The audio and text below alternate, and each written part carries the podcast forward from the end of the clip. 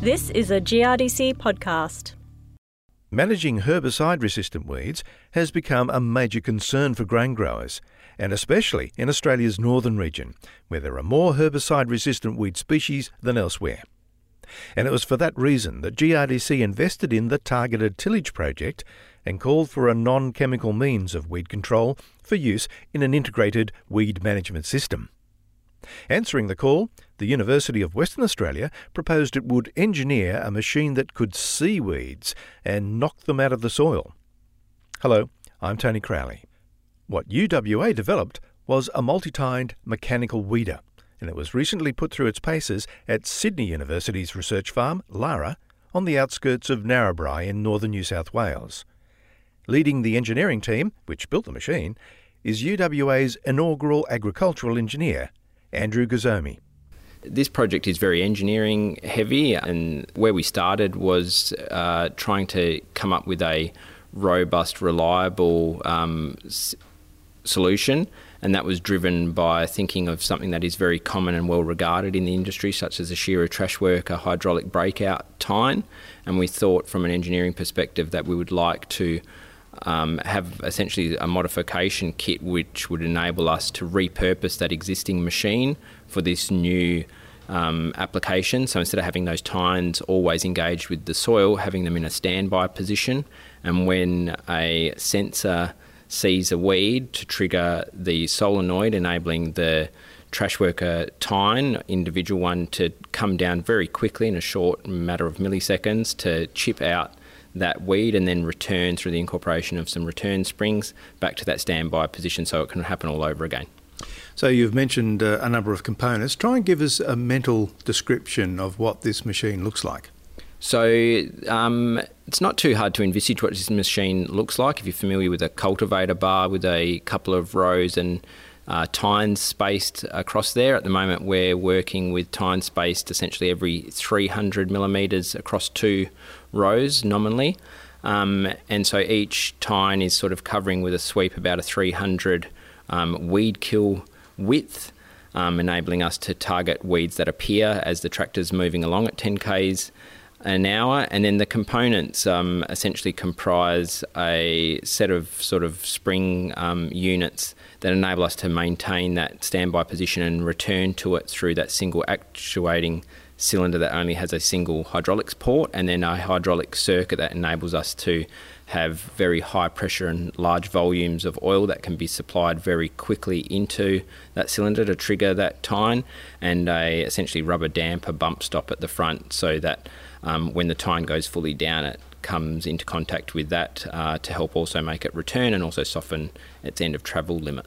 So, as well as uh, the two universities, WA and Sydney, has the uh, hydraulic side of the R and D been handled by the unis or by another partner?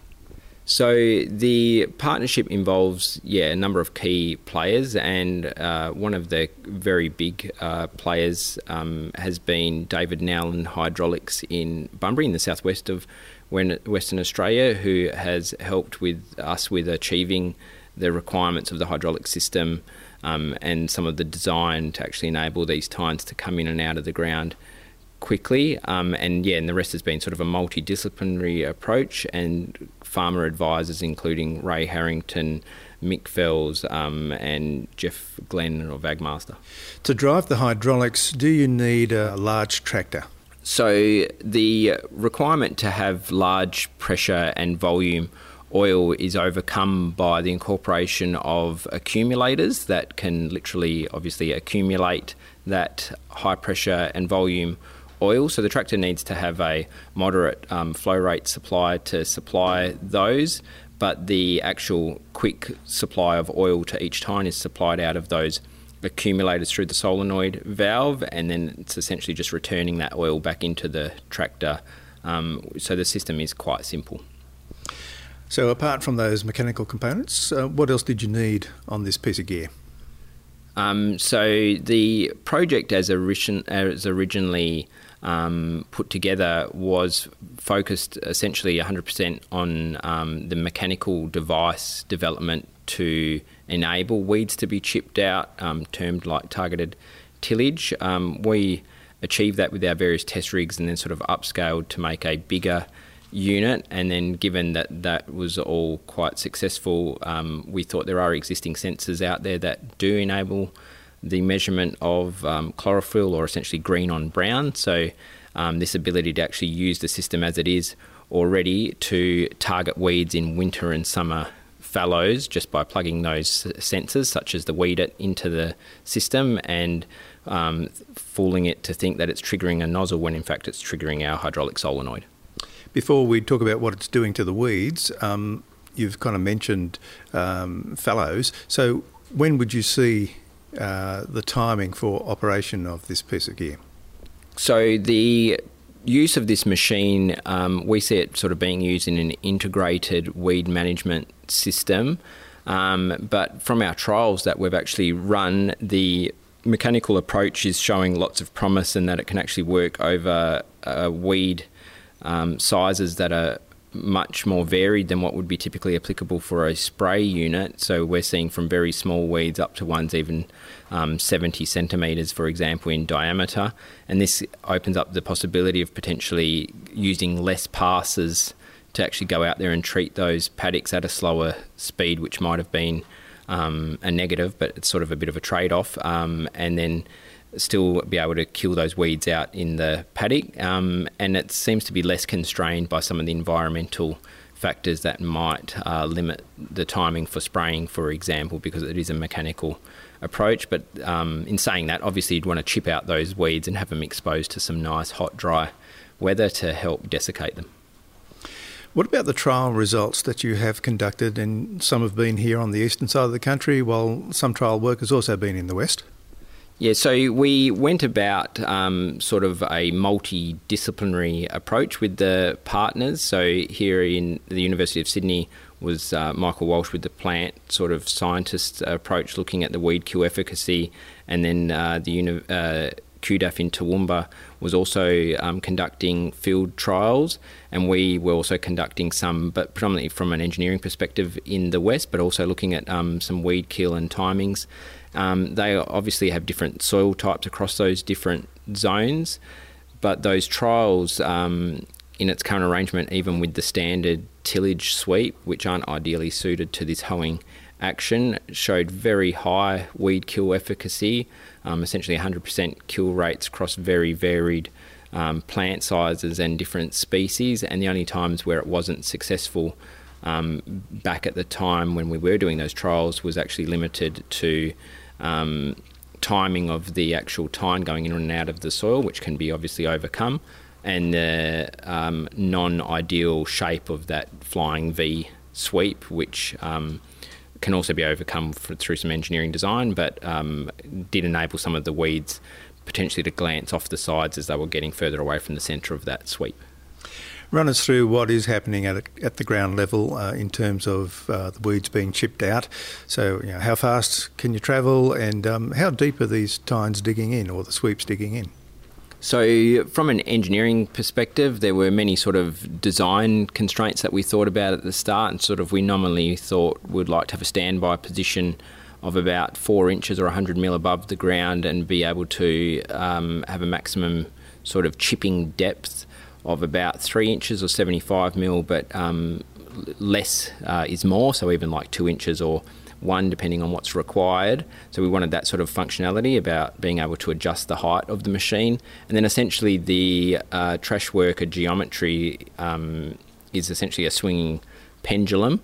And then coupling that with the tractor's motion at 10 k's an hour, um, you get a combined motion which sees the sweep enter the ground, and then depending on how fast it enters and returns, it essentially creates a bit of a um, a, a divot um, that's quite small, depending on how long we decide to keep that tine down for and the weed basically gets uh, cut through below, so through the root system, and then upturned hopefully. And, and as you said, in dry weather, it's going to be uh, uh, hit by the sun to really kill it off.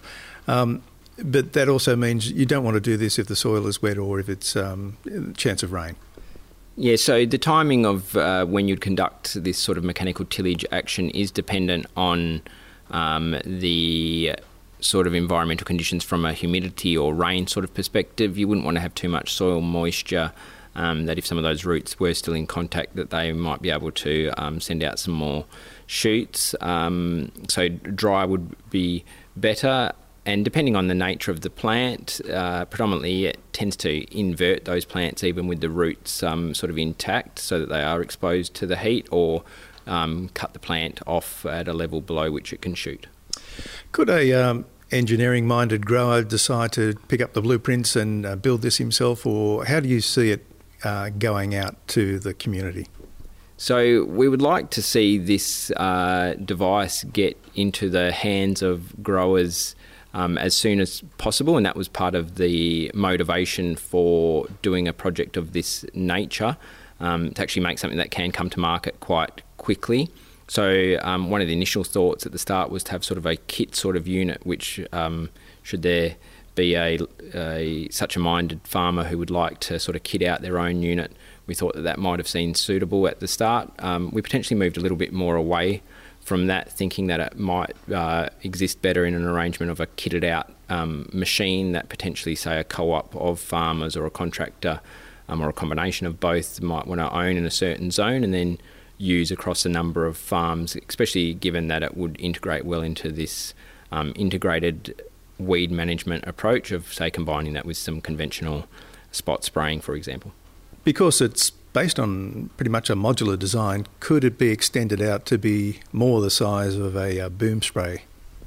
So there is quite a large motivation to have this sort of system integrate um, more seamlessly, say with tramline farming that's on sort of bigger spacing, say such as uh, 12 metres at the moment. Our pre-commercial rig is um, decent but not ideal at six. Um, so it has a modular design, sort of essentially two manifold blocks controlling those sweeps on there at the moment. That same sort of approach can, given its modular nature, um, enable us to go in increments up from that. So um, whilst we can move towards 12 metres, there's a bit of engineering to sort of make that system reliable and also um, functional across that width. But we're heading there before you can release it, though, you still will be making some final tweaks. Yeah, so with an engineering project of this nature, which is quite um, involved, there are um, a number of tweaks that we're sort of embarked upon at the moment through this test phase at large scale, um, and they're around sort of potentially thinking of um, alternate sweep designs, but also yeah the manufacturability of some of those components for mass production um, and to increase um, or lessen, say, wear rates and increase that reliability and reduce the cost also for the end product and um, the simplicity of its uh, mating, I suppose, or partnership with those sensor units such as the Weedit, so try and keep the camera number to a minimum so that the cost is kept down. And is it possible to give an indication of cost at this stage, or is that something that really still um, is a little way down the track? So it's probably still a bit early days to think of uh, what this system might cost because of those uh, tweaks that we are thinking about or working upon, even in terms of the, the bar layout, um, just to make it uh, user friendly for uh, transport between farms, etc. But um, it's definitely front and centre of our mind to make this affordable and accessible to farmers. So, yeah, we'll try and keep cost to a minimum. Andrew Guzzomi engineering lead on the Targeted Tillage project. And as Andrew mentioned, it's been a partnership effort between the universities of Western Australia and Sydney, as well as a WA hydraulics company and some innovative grain growers. Sydney Uni's Mike Walsh, the project leader, was in the United States while the Narrabri trials were conducted, so we missed talking to Michael, unfortunately. I'm Tony Crowley, and you've been listening to a GRDC podcast.